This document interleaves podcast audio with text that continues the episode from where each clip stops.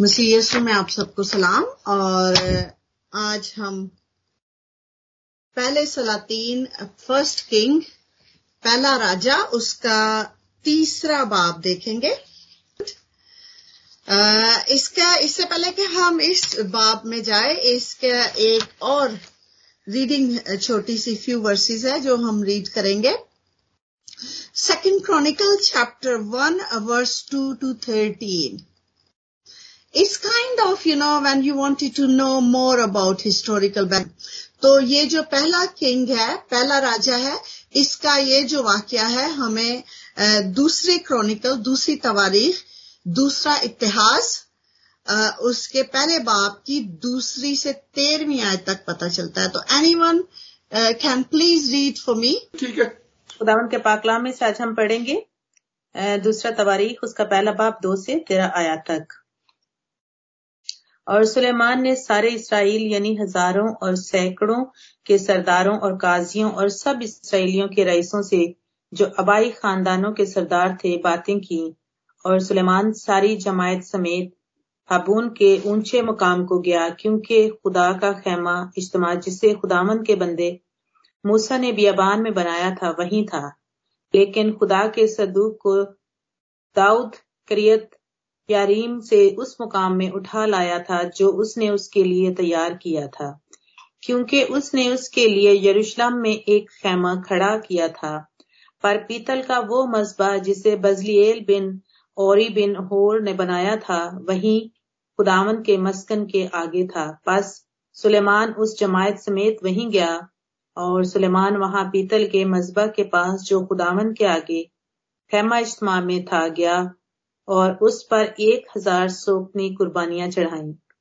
उसी रात खुदा सुलेमान को दिखाई दिया और उससे कहा, मांग, मैं तुझे क्या दूँ? सुलेमान ने खुदा से कहा, तूने मेरे बाप दाऊद पर बड़ी मेहरबानी की और मुझे उसकी जगह बादशाह बनाया। अब ए खुदावंद खुदा, जो वादा तूने मेरे बाप दाऊद से किया, वो बरकरार रहे, क्योंकि तूने मुझे एक ऐसी कौम का बादशाह बनाया है जो कसरत में ज़मीन की खाक के जरों की मानंद है, सो मुझे हिकमत और मफरत अनायत कर ताकि मैं इन लोगों के आगे अंदर बाहर आया जाया करूँ, क्योंकि तेरी इस बड़ी कौम का इंसाफ कौन कर सकता है? तब खुदा ने सुलेमान से कहा, चूँकि तेरे दिल में ये बात थी और तूने ना तो दौलत, ना माल, ना इज़्ज़त, ना अपने दुश्मनों की मौत मांगी और ना उम्र के दराजी तलब की बल्कि अपने लिए हिकमत और मगफरत की दरख्वास्त की, ताकि मेरे लोगों का, जिन पर मैंने तुझे बादशाह बनाया है, इंसाफ करे। सो, हिकमत और मगफरत तुझे अता हुई, और मैं तुझे इस कदर दौलत और माल और इज़्ज़त बख्शूँगा कि ना तू उन बादशाहों में से जो तुझसे पहले हुए, किसी को नसीब हुई, और ना किसी को तेरे बाद नसीब होगी। चुनाचे सुलेमान जाबून के ऊँचे मुकाम से, यानी खेमा इज्तमा के आगे से यरूशलेम को लौट आया और बनी इसराइल पर सल्तनत करने लगा। खुदावन के पाकलाम के पढ़े और सुने जाने पर खुदावन की बरकत हो। खुदावन का शुक्र हो। Thank you so much rude बाजी फॉर रीडिंग दैट और आपने नोट किया है, आपने जब पहला सलातीन पढ़ा है, तीसरा बाप, और इसकी सिमिलैरिटी हमें मिलती है तो हमें पता चलता है कि ये अगर मुख्तलिफ़ जगहों पर है तो क्यों है? जब हम पहला ये तीसरे बाब में देखते हैं तो हमें तीसरे बाब की पहली आयत में पता चलता है। इसकी टोटल जो 28 वर्सेस है फ़र्स्ट टू 15 वर्सेस जो है, वो सुलेमान जो है, वो क्या माँगता है? खुदा से हिकमत माँगता है। Well he is been offered खुदा उससे पूछता है कि मैं तुझे क्या दू? मांग। बहुत ही खूबसूरत वाक्य है। क्या ख्वाब उसने देखा? और खुदा ने उसको ऑप्शन दिया और उसने उस ऑप्शन को अवेल किया। और खुदा से उसने क्या मांगे? हिकमत मांगी। और फिर जो 16 से एंड एंड ऑफ़ बाप के आखिर तक हमें पता चलता है, क्या पता चलता है कि जो उस, उसको हिकमत दी गई, जो उसको तोहफा दिया गया जो उसको रूह का फल दिया गया, हिकमत मांगी उसने अंडरस्टैंडिंग मांगी विजडम मांगा, उसको उसने क्या किया? प्रैक्टिस में लेके आया। उसका उसका टेस्ट हुआ। There and then so it's a beautiful chapter I am sure और ये इतना खूबसूरत है, इसमें हमें पता चलता है कि क्यों सलेमान जो है, वो दुनिया का अमीर तरीन, हिकमत से भरा हुआ इंसान था। क्यों था इसलिए था क्योंकि खुदा ने उसको दिया था ये जब हम खुदा से अंडरस्टैंडिंग मांगते हैं हिकमत मांगते हैं खिर्द की रूह मांगते हैं तो फिर खुदा उसके साथ साथ हमें दूसरी भी बरकत देता है so let's go in detail और पहली आयत है, और सुलेमान ने मिस्र के बादशाह फराउन से रिश्तेदारी की हुँ? हम्म? उससे रिश्तेदारी की ये जो रिश्तेदारी की, इससे हमें ये पता चलता है, फराउन कौन सा था? वो फराउन नहीं, जब जब मिस्र से निकाला गया, मिस्र की गुलामी से इसराइल निकले तो वो भी फराउन था। हमने पहले सीखा है just for recalling all the memories कि फराउन जो था, वो नाम नहीं था, बल्कि एक ओहदे का जो है वो नाम था, पर्सन नेम नहीं था। और ये जो फेरो है, इसका जो नाम था टर्टमस चौथा जो फेरो था। और इसकी जो बेटी है, उसके साथ इसने क्या की? रिश्तेदारी कर ली ट्रीटी कर ली। और वो क्या किया? क्यों किया? उस वक्त ये था कि लोग अभी भी जो है वो पॉलिटिकल वे में अगर देखा जाए तो वो लोग इसलिए करते थे ताकि पीस हो। हमने तुम्हारे साथ रिश्तेदारी की तुमने हमारे साथ रिश्तेदारी की। स्कॉलर्स ये कहते हैं बहुत सारे कि इसलिए की ताकि जो जंग है वो खत्म हो जाए। Well, that wasn't God's plan लेकिन अगर हम ये देखें अगर हम अपनी मेमोरी को रिकॉल करें तो दूसरे सैमुअल तीसरे बाप की तीसरी आयत में हमें पता चलता है कि इसके बाप ने मतलब दाऊद ने भी ऐसा ही किया था। So he's just following what his dad does, did in past. तो आगे हम ये देखते हैं, जैसे मैंने पहले एक्सप्लेन किया कि ये जो है इसलिए किया उसने कि वो क्या है, सुकून लेके आए। I don't know that's some people think लेकिन मेरे ख्याल में और भी कोई वजह हो सकती थी। और हम ये भी देखते हैं कि ये इसकी पहली बीवी नहीं थी। उसने पहले भी शादी की हुई थी। कैसे हमें पता चलता है? बाइबल हमें बताती है। अगर हम पहला सलातीन उसके चौदहवें बाप की इक्कीसवीं आयत पढ़े, पहला सलातीन चौदहवें बाप की इक्कीसवीं आयत। Any one can unmute and read please and then we know that she wasn't her his first wife इससे पहले उसकी बीवी और भी थी चौदहवें बाप की इक्कीसवीं आयत में। जी चैप्टर ट्वेंटी वन जी। सुलेमान का बेटा रिबाम यहूदा में बादशाह था। रबाम इकतालीस वर्ष का था जब वो बादशाही करने लगा और उसने यरूशलेम यानी उस शहर में जिसे खुदावन ने बन इसराइल के सब कबीलों में से चुना था। ताकि अपना नाम वहाँ रखे, सत्रह वर्ष सल्तनत की और उसकी माँ का नाम नगमा था, जो अमोनी औरत थी। आमीन। आमीन। थैंक यू सो मच इससे पता चलता है कि अब रुबाम जो था, वो क्या था? कितने साल का? इकतालीस बरस का था। और जब सुलेमान बादशाह को ये हुकूमत मिली तो उसने 40 साल तक क्या किया? इस ये जो है अपना जो रेन किया किंगडम जो है उसकी रेन हुई फोर्टी ईयर्स और आगे हम पता हमें पता चलता है इसके अलावा उसकी बहुत सारी और भी बीवियाँ हमें पता चलती है। और बहुत सारे लोग इसको ये भी कहते हैं कि अगर सुलेमान ने इतनी बीवियाँ की तो हम हम भी कर सकते हैं। Well every one just get there on point all interest जहाँ पर है। लेकिन जो कुछ सलेमान ने किया, वो हम करते नहीं है। लेकिन जो कुछ उनके नेगेटिव पॉइंट है, वो हम अपने ऊपर कर लेते हैं। कि अगर खुदा के बंदे वो थे तो हम भी कर सकते हैं। But this is not the right thing to do जब हम खुदावन के पास आते हैं, बजाय ये कि हम लोगों को देखें, हमें क्या देखना है? खुदा को देखना है। खुदा के बाद उसके बेटे खुदावन यस्सु मसीह को देखना है। लिखा हुआ है कि ईमान के बानी और कामिल करने वाले यस्सु को तकते रहो।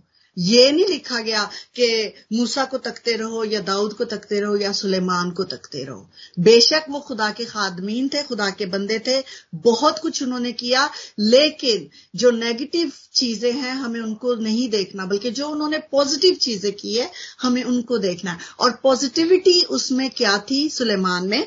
हम देखते हैं कि ये जो सारा कुछ उसने किया, हमें पता चलता है उसके बहुत सारी बीवियाँ उसने कर ली, ठीक है। और इसके बाद नहमाया अगर हम देखते हैं तो वो भी इन, इस सुलेमान को रेफर करता है कि उसने जब ये सब कुछ किया तो खुदा उससे खुश नहीं था। और बहुत सारे रेफरेंस हमें मिलते हैं। आप प्लीज़ अपने स्पेयर टाइम में नहमाया चैप्टर थर्टीन पच्चीस से सत्ताईस आयत पढ़े तो हमें पता चलेगा कि हिस्टोरिकली हमें पता चलता है कि जो कुछ सुलेमान ने किया, खुदा उससे खुश नहीं था। दूसरे तवारीख के बाद अजरा है और अजरा के बाद नहमाया हमें पता मिलती है किताब। Nehemiah chapter thirteen verse twenty five से ट्वेंटी सेवन जो नहमिया जो है खुदा का बंदा, वो भी सुलेमान को कोड करता है। वक्ती तौर पर उसको ये जो सारी जो गैर कौमों में उसकी शादियाँ थी हज़ार बीविया, सात सौ बीविया, फिर कॉन्कोबाइंस और बहुत सारा कुछ उसने किया, वक्ती तौर पर उसको ये सब कुछ गलत नहीं लगा।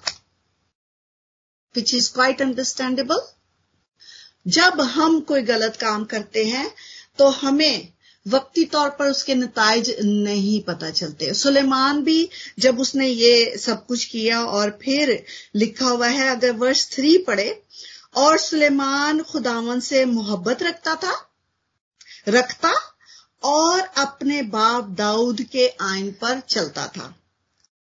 इतना ज़रूर है कि वो ऊँची जगहों में कुर्बानी करता और बखूर जलाता था। वेल well, एक ही आयत में हमें दो चीज़ें मिलती है। He love the lord fine like is that okay but but B U T but बस जो, ये जो बड़ा बट नज़र आ जाता है ना बीच में तो इसमें फिर जो कहानी वो ट्विस्ट हो जाती है। कैसे ट्विस्ट होती है कि फ़ौरन ही आप अच्छा काम करते हो, ठीक है but he loved foreign wifes जो दूसरी गैर कौमों की जो बीवियाँ थी, ये उनको भी प्यार करता वो खुदा को प्यार करता था, अच्छी बात है। लेकिन साथ साथ वो क्या करता था?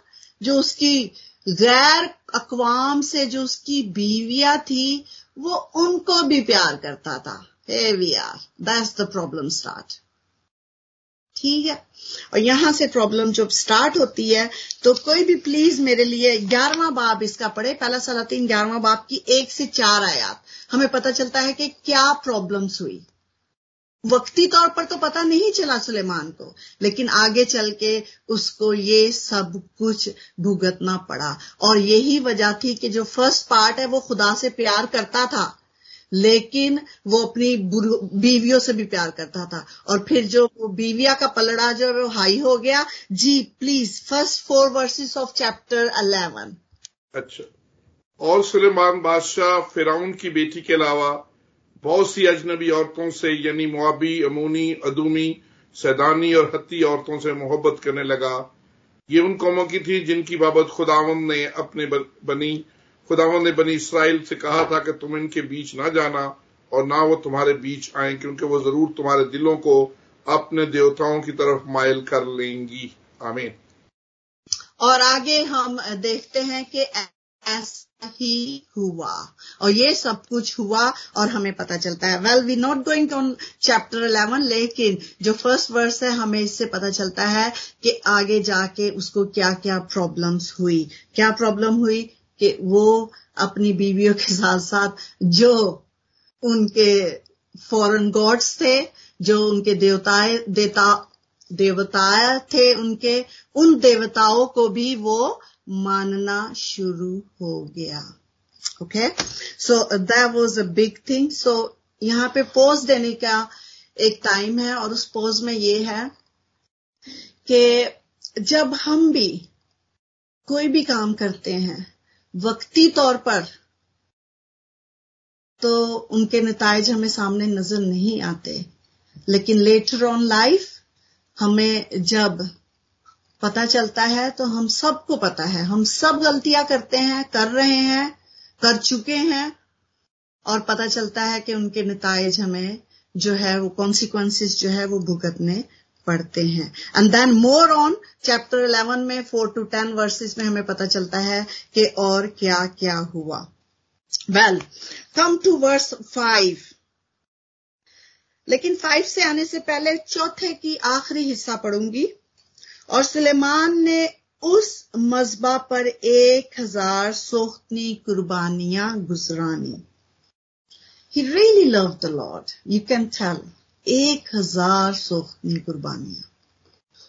ठीक है फाइन और उसके बाद क्या होता है? पांचवी आयत में हमें पता चलता है कि खुदा जो है ख्वाब में उसको क्या होता है? ऑफ़र करता है, उसको दिखाई देता है, उसको कहता है कि मांग मैं तेरे लिए क्या करूँ? खुदा ने कहा, मांग मांग मैं तुझे क्या दू? जब मैं पढ़ रही थी तो मुझे ऐसे फील हो रहा था कि जब खुदा ने इसको देखा कि वर्ष फोर में उसने एक हज़ार, वो खुदा के लिए इतना कुछ कर रहा था। उसके दिल में था कि वो खुदा के लिए कुछ करे। और यही वजह थी, जब हम खुदा के लिए कुछ करते हैं तो खुदा कभी भी कभी भी उसको इग्नोर नहीं करता। Even a single penny it's not just about money it's about time हमें कभी कभी ऐसे फील होता है, हम बहुत बिज़ी हैं, एक घंटा स्पेयर करना सो हार्ड शुरू शुरू में हमें लगा था यस लेकिन अभी शुक्र है खुदावन का well done to all of you you all are very committed ठीक है? अब, जब हम खुदा के लिए कुछ करते हैं तो फिर खुदा हमें क्या करता है? रिवॉर्ड देता है। Okay. जब ये सब कुछ सुलेमान करता रहा तो सुलेमान को ख्वाब में खुदा ने क्या कहा? Okay you been doing this for me now it's my turn come on what shall I do for you it's look like वो नहीं होते uh, चिराग को रगड़ते हैं तो वो सामने आ जाता है बता भाई क्या चाहता है मैं तुझे दू? वाओ ब्यूटीफुल आज मुझे और आपको अगर खुदा कहे कि बता, मांग मांग मैं तुझे क्या दू? खुदा मुझे सुनसी ने एक अंधे को बोला कि तू क्या चाहता है कि मैं तेरे लिए करूँ? Sometime I read that parable and I think come on आँखों के अलावा बहुत कुछ इंसान मांग सकता है। लेकिन उसने कहा कि मुझे आँखें चाहिए, मैं देख सकूँ। फाइन वो जो जो चीज़ आपके आपके सामने प्रेफरेंस करती है, आप वही मांगते हैं। ठीक है? अब सुलेमान को क्या प्रेफरेंस थी? सुलेमान ने किस चीज़ को प्रेफर किया? सुलेमान ने किस चीज़ को प्रेफर किया? सुलेमान ने, छठी आयत पढ़ रही हूँ आपके सामने। सुलेमान ने कहा तूने अपने खादम मेरे बाप दाऊद पर बड़ा एहसान किया। इसलिए कि वो तेरे हजूर रास्ती और सदाकत और तेरे साथ सीधे दिल से चलता रहा। वेल काइंड ऑफ़ यस हम जानते हैं कि वो खुदा से मोहब्बत रखता था, लेकिन अप्स एंड डाउन उसकी लाइफ में थे फाइन नो प्रॉब्लम लेकिन स्टिल खुदा उसको क्या करता है? प्यार करता है। तरह तूने उसके वास्ते ये बड़ा रख, एहसान रख छोड़ा था कि तूने उससे एक बेटा, यानी सुलेमान, अनायत किया जो उसके तख्त पर जैसा बैठा है, जैसा आज के दिन है। तो ये प्रेफर करता है, सो हम्बली सो हम्बली। ये नहीं कि फ़ौरन ही उसने मांग लिया।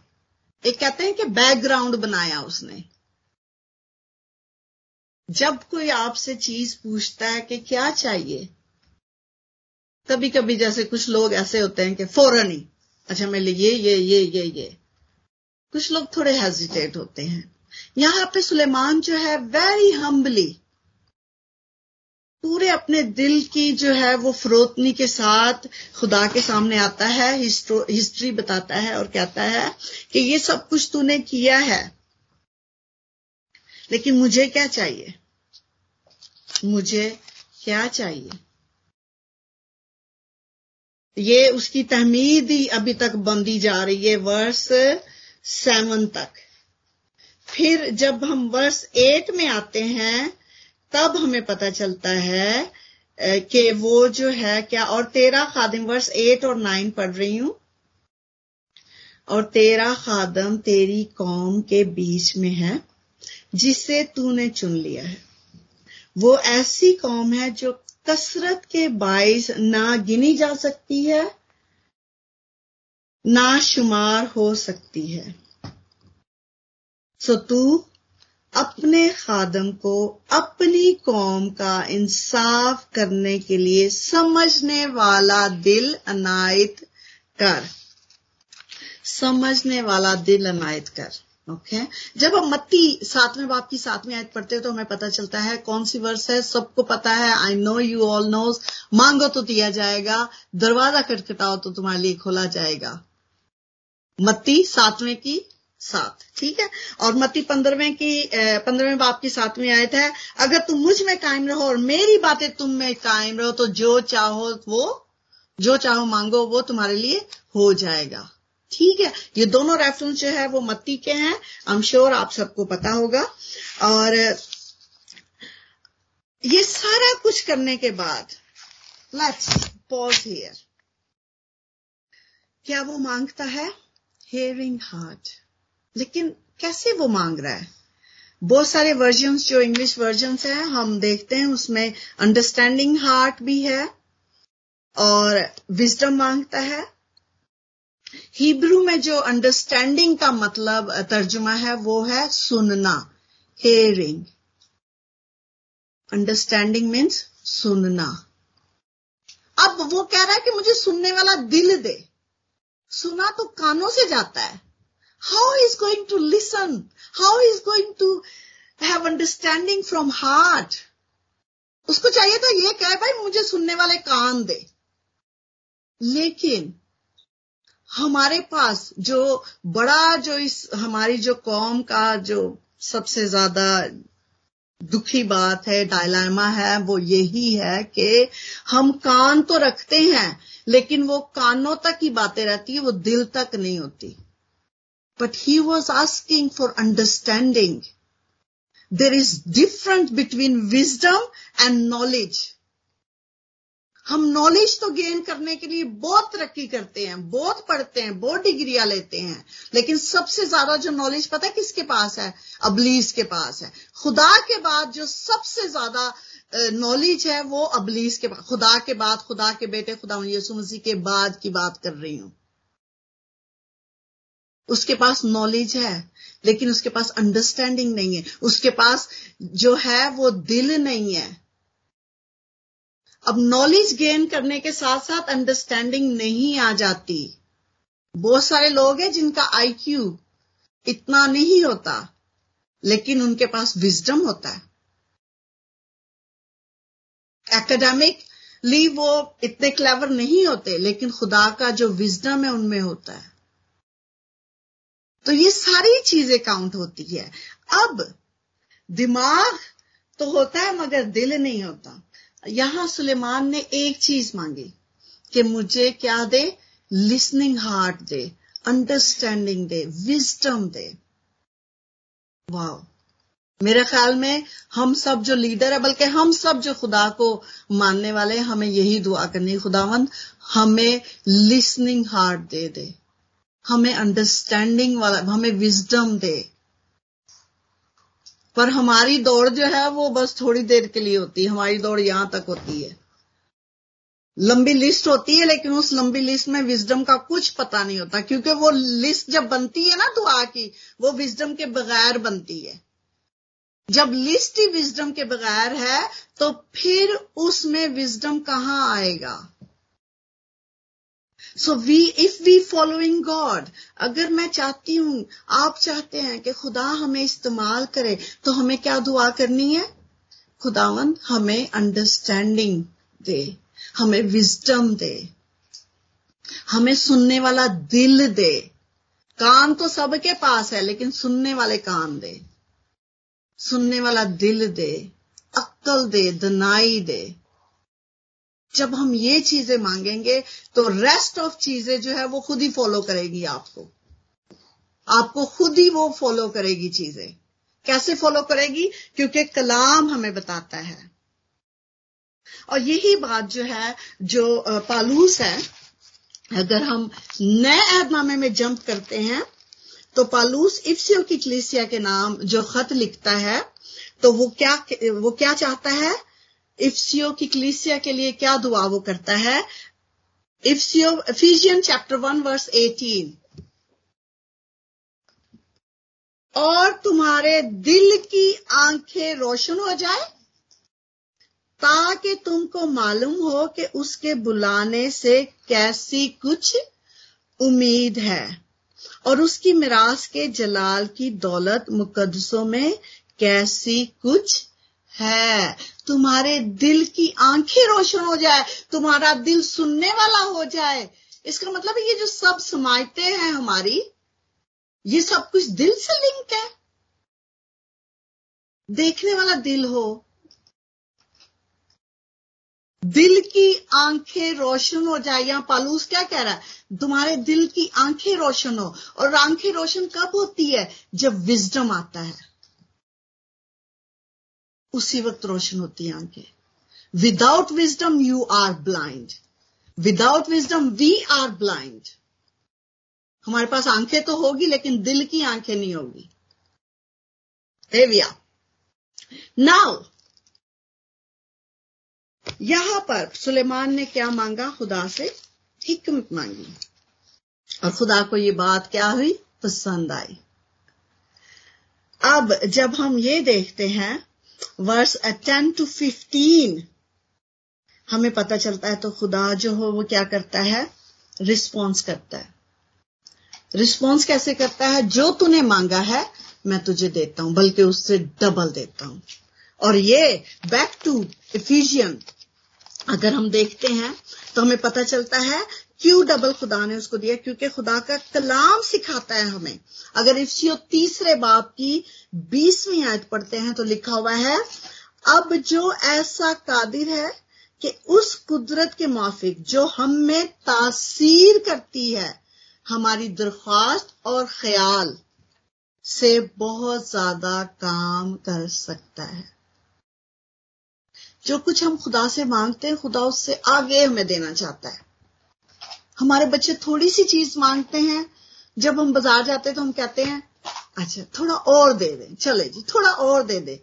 It's all depend on your child obedience how obedient is your child जब हमारे बच्चे हमारी बात सुनते हैं, हमें प्यार करते हैं, हम हम मतलब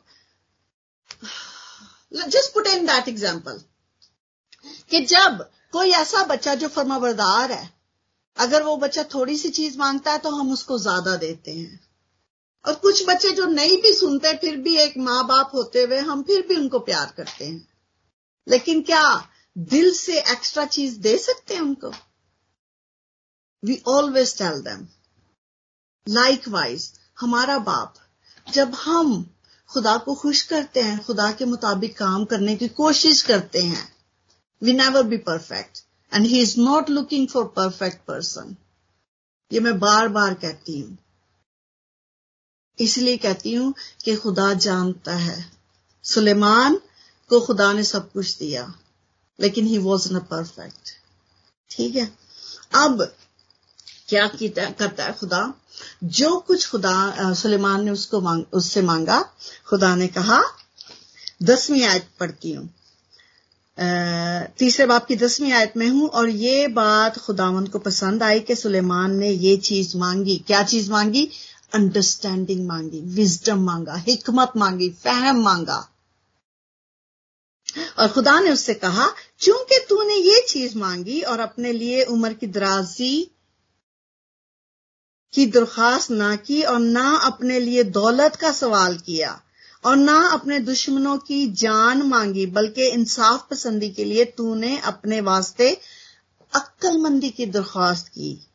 सो देख, मैंने तेरी दरख्वास्त के मुताबिक किया। मैंने एक अकिल और समझने वाला दिल तुझको बख्शा। ऐसा कि तेरी मानिद ना तो कोई तुझसे पहले हुआ और ना कोई तेरे बाद तुझसा बरपा होगा। And that's till today and even in future आदमियों की बात हो रही है। और मैंने तुझको बस कुछ और भी दिया है। और मैंने तुझको कुछ और भी दिया जो तूने नहीं मांगा। कुछ और भी दिया जो तूने नहीं मांगा, यानी दौलत और इज़्ज़त। ठीक है? ये सब कुछ दे दिया। अब जब उसको मिल गया तो वर्ष 16 में 16 से वर्ष चैप्टर के एंड तक, जैसे उसको गिफ्ट मिला, उसने उसको प्रैक्टिस किया। उसने उसको टेस्ट किया। हमारी प्रॉब्लम क्या होती है? हम खुदा से दुआ मांगते रहते हैं। खुदावंदा मुझे अपने लिए इस्तेमाल कर, खुदावंदा मुझे ये दे, खुदावंदा मेरे बच्चों को ये दे, मेरे हस्बैंड को, मेरी वाइफ को, मेरे माँ बाप को। फाइन लेकिन कभी हम थोड़ा सा देखते हैं कि he already given you he has already given you for long time ago लेकिन आपने उसकी प्रैक्टिस नहीं की। वो अभी तक उधर ही पड़ा हुआ है। वो आपके अंदर है। लेकिन आपने उसको प्रैक्टिस में नहीं लेके आते।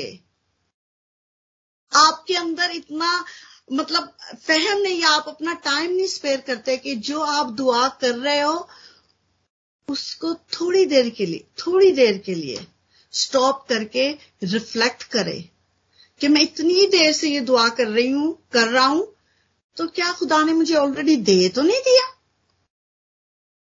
अगर दिया है तो क्या? मैं उन लोगों की तरह तो नहीं हूँ, जिनको टैलेंट दिए गए, लेकिन उसने हाइड कर दिए I am sure you all know that parable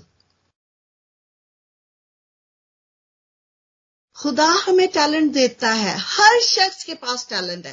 हर शख्स के पास खुदा ने कुछ ना कुछ बरकत दी। अगर कोई शख्स ये कहता है कि मेरे पास तो कुछ है ही नहीं है कि मैं खुदा को दू तो दैट्स अ बिग लाय बहुत बड़ा ये झूठ है। क्योंकि सबसे ज़्यादा तो यही है कि खुदा ने हमें क्या किया? अपनी शबी और सूरत पे बनाया। और जब हम उसकी छवि सूरत पे है तो हम उस जैसे काम कर सकते हैं। बल्कि खुदा के कलाम में लिखा हुआ है कि जब तुम मुझ पे ईमान रखोगे तो मुझसे भी बड़े बड़े काम करोगे। No one can stop you unless you want to stop Suleman बादशाह ने हिकमत मांगी और फिर उस हिकमत को फ़ौरन ही उसने टेस्ट किया। कैसे टेस्ट किया? उसके पास केस आया। केस किसका आया? दो कस्बियों का प्रोस्टिट्यूट सबसे ज़्यादा तो उसका मुझे यही अच्छा लगता है कि उस वक्त ज़ाहिर है जो कस्बी थी, बहुत ही लो दर्जे में उसको जाना जाता था। But king Solomon spare time for them wow that's a very good point उस वक्त उनकी कोई वैल्यू नहीं थी। लेकिन एक बादशाह होकर वो उनके इस जो मुकदमा है, इस केस को वो खुद डील करना चाह रहा है। It could be handle with anybody else लेकिन उसने खुद डील किया। I don't know it's not written लेकिन मैं ये सोच रही थी कि जो उसको बरकत मिली, उसने उसको फ़ौरन ही इंप्लीमेंट किया। जब प्लान बनाते हैं तो फिर उसको इंप्लीमेंट करते हैं। जब इंप्लीमेंट करते हैं तो फिर उसको एवेलुएट करते हैं। ये सारी दुनियावी टर्म्स है। लेकिन जब हम इनको स्पिरिचुअल टर्म में देखते हैं तो सेम थिंग वही सेम सर्कल है। इट ऑल डिपेंड उसने प्लान क्या बनाया? कि खुदा से मैं विजडम मांगूँगा। उसको मिल गया। फिर उसने इंप्लीमेंट किया। कैसे इंप्लीमेंट किया? दो कस्बी आ गई, दो प्रोस्टिट्यूट आ गई, और फिर उनके पास केस क्या था? अगेन तलवार बच्चे के लिए, बच्चे को हाफ़ में कर दिया जाए। Okay that's not wise which kind of king you are you cutting the innocent child okay back to the point which I already explain you कि कुछ चीज़ें होती है, सुलेमान ने जब शादियाँ की तो उसके कॉन्सिक्वेंसेस बाद में पता चले। कुछ ऐसे डिसीज़न होते हैं, कुछ ऐसे आप कदम उठाते हो, उस वक्त आपको फुलिश लगते हैं। लेकिन लेटर ऑन आपको पता चलता है कि wow that was very wise decision ऐसे ही हुआ। सुलेमान ने क्या किया?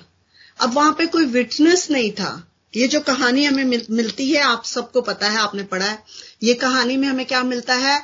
दो औरतें होती हैं दो बच्चे होते हैं और इसके अलावा कोई विटनेस नहीं होता। इट्स हार्ड टू जज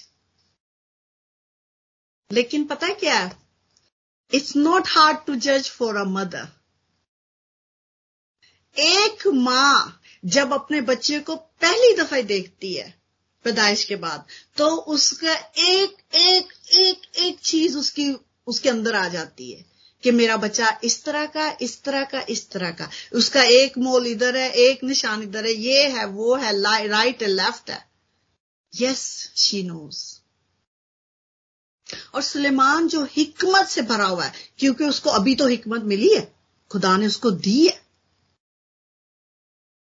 और उसने क्या कहा? ओके गिव मी सोर्ड उस वक्त बहुत ही ये हार्श डिसीज़न था कि बच्चे को कट कर दिया जाए। But he knew he knew के जो एक माँ है वो क्या चाहती है?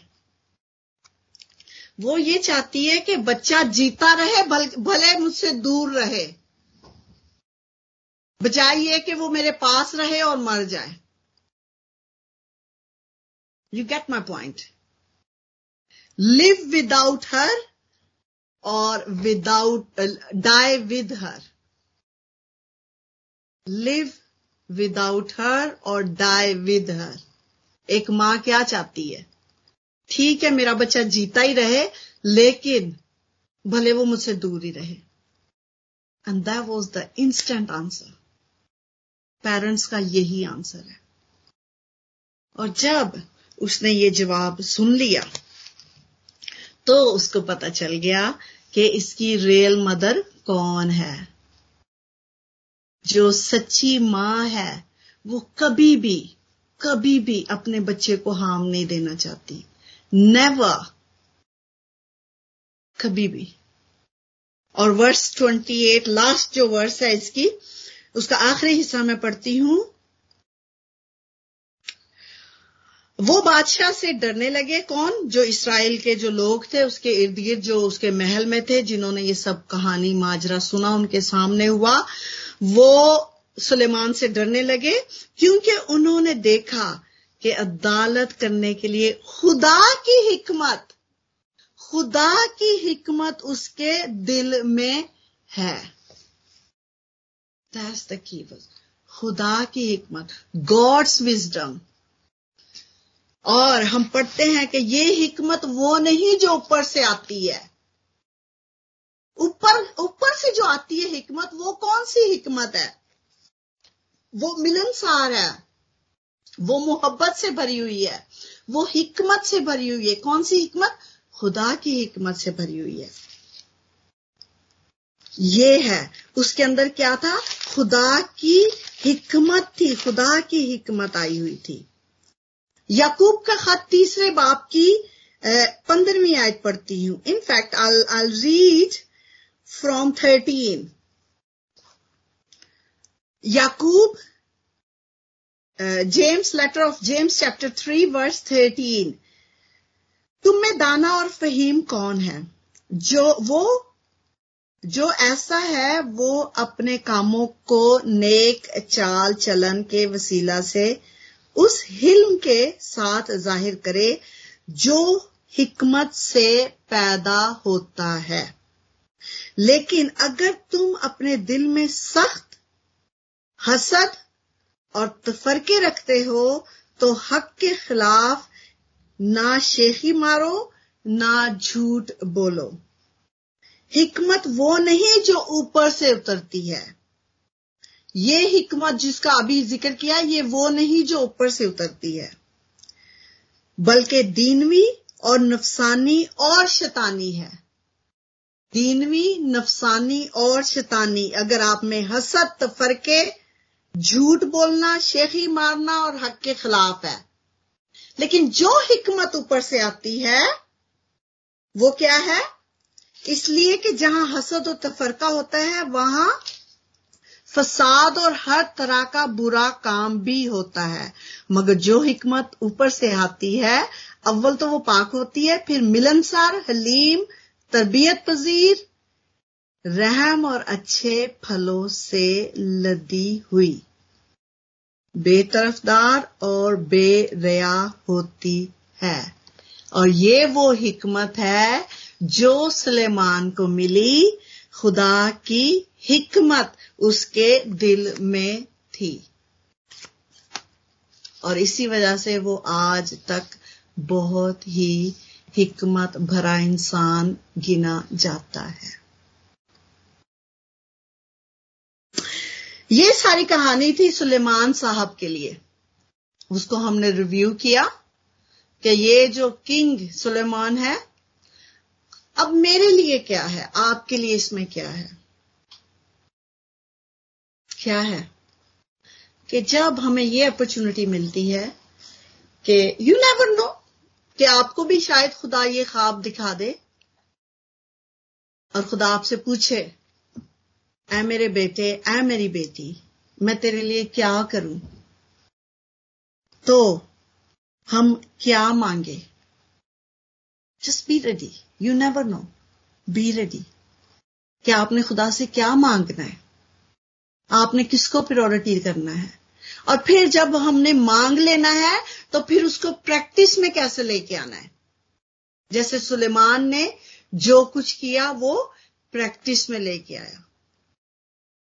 So that's the key point मैंने अपनी जो छोटी सी अकल है, वो मैंने यही देखा है कि हमें ये इसलिए बताया गया, ये कहानी इसलिए बताई गई ताकि हम इससे क्या सीखें। So there is for you and me what we are going to ask और जब हम प्रे करते हैं तो प्रे में हम कौन सी चीज़ों को प्रेफर करते हैं? आसमानी हिकमत को या जमीनी हिकमत को? Choice is in our hand वो इसलिए चॉइस देता है कि वो आपको और मुझे प्यार करता है। So let's ask for wisdom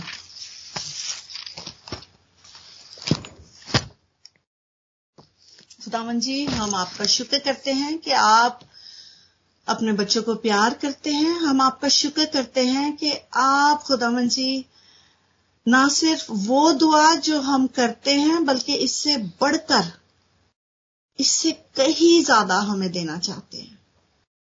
हम आपका शुक्र करते हैं कि आप चाहते हैं कि हम अपनी गलत बातें, हम अपनी बुरी चीज़ें, हम अपने गुस्से को, तफरके को, गलत चीज़ों को, गलत सोच को आपको दे दे। और इसके बदले में आप हमें हिकमत दे दीजिए। खुदावन हम आपका शुक्र करते हैं इस अपॉर्चुनिटी के लिए जो आप हमें हर रोज देते हैं, ताकि खुदावन हम भी आपके बंदों के वसीले से सीखने वाले बने। खुदावन जी, हम आपका बहुत शुक्र करते हैं इन तमाम वाकयात के लिए जो पाक कलाम में हमारे लिए दर्ज है, ताकि हम इसको पढ़े और खुदावन हम अपनी जिंदगियों पर रिफ्लेक्ट करने वाले बने। खुदावन जी, हम आपके बहुत शुक्रगुजार है कि आप हमारे सामने तमाम चीज़ें रख देते हैं और आप हमें चॉइस देते हैं कि हमें क्या मांगना है। और जब वो कुछ हम मांगते हैं, खुदावन जी, हम उसको परखने वाले बने। क्या ये ऑलरेडी हमारे अंदर खुदा ने दे नहीं दिया? और जब हमें वो चीज़ें मिल जाती है, वो नेमतें मिल जाती है, वो रूहानी बरकतें मिल जाती है तो क्या हम उनको प्रैक्टिस में लेके आते हैं? Just like your man of God, your King Solomon. Yes, Lord. कितनी ब्यूटीफुली खुदावंद उसने इस सारे काम को जो उसको मिला उसने उसको तजर्बे में लेके आया और खुदा का कलाम कहता है कि तजर्बे से मालूम करते रहो हाँ खुदावन जी, हमने तजर्बा किया है। हमने देखा है आपको। हमने छुआ है कि खुदावन आप इतने रहीम और करीम है। खुदावन जी, आपसे इल्तजा करते हैं कि एक एक जन जो इस जगह पर मौजूद है, हम सब जो खुदावन जी एक रूह में है, हम खुदावन जी आपके हजूर से हिकमत मांगते हैं अपने लिए अंडरस्टैंडिंग मांगते हैं, सुनने वाला दिल मांगते हैं। ताकि ना सिर्फ़ खुदावन जी हम कानों से सुने बल्कि खुदावन जी हम दिल से सुनने वाले बने। हमारे दिल की आँखें रोशन हो जाए। यसु जी आपसे इल्तजा करते हैं कि हमें ऐसा करने वाला दिल दे दे ताकि हम फहम से भर जाए। और इस तरह खुदावन जी हम आपके लोगों को आपकी बारगाहों में लेके आने वाले बने। हम सबको खुदावन जी अपनी रूह में मसा में भर, भर दीजिए। ताकि हमारे दिलों से हर तरह की ऐसी हिकमत जाती रहे जो दीनवी है, जो नफसानी है और जो शैतानी है। बल्कि खुदावन जी, हम ऊपर वाली हिकमत से भरने वाले हो। और ये सब कुछ सिर्फ़ और सिर्फ़ आपका रूह कर सकता है। हम बड़े हम्बल होकर खुदावन हम आपसे मांगते हैं, हम आपको सिजदा करते हैं और खुदावन जी, आपके कदमों को चूम कर, इन तमाम दुआओं को आपके चरणों में रखकर बड़े ईमान से मांग लेते हैं। आमीन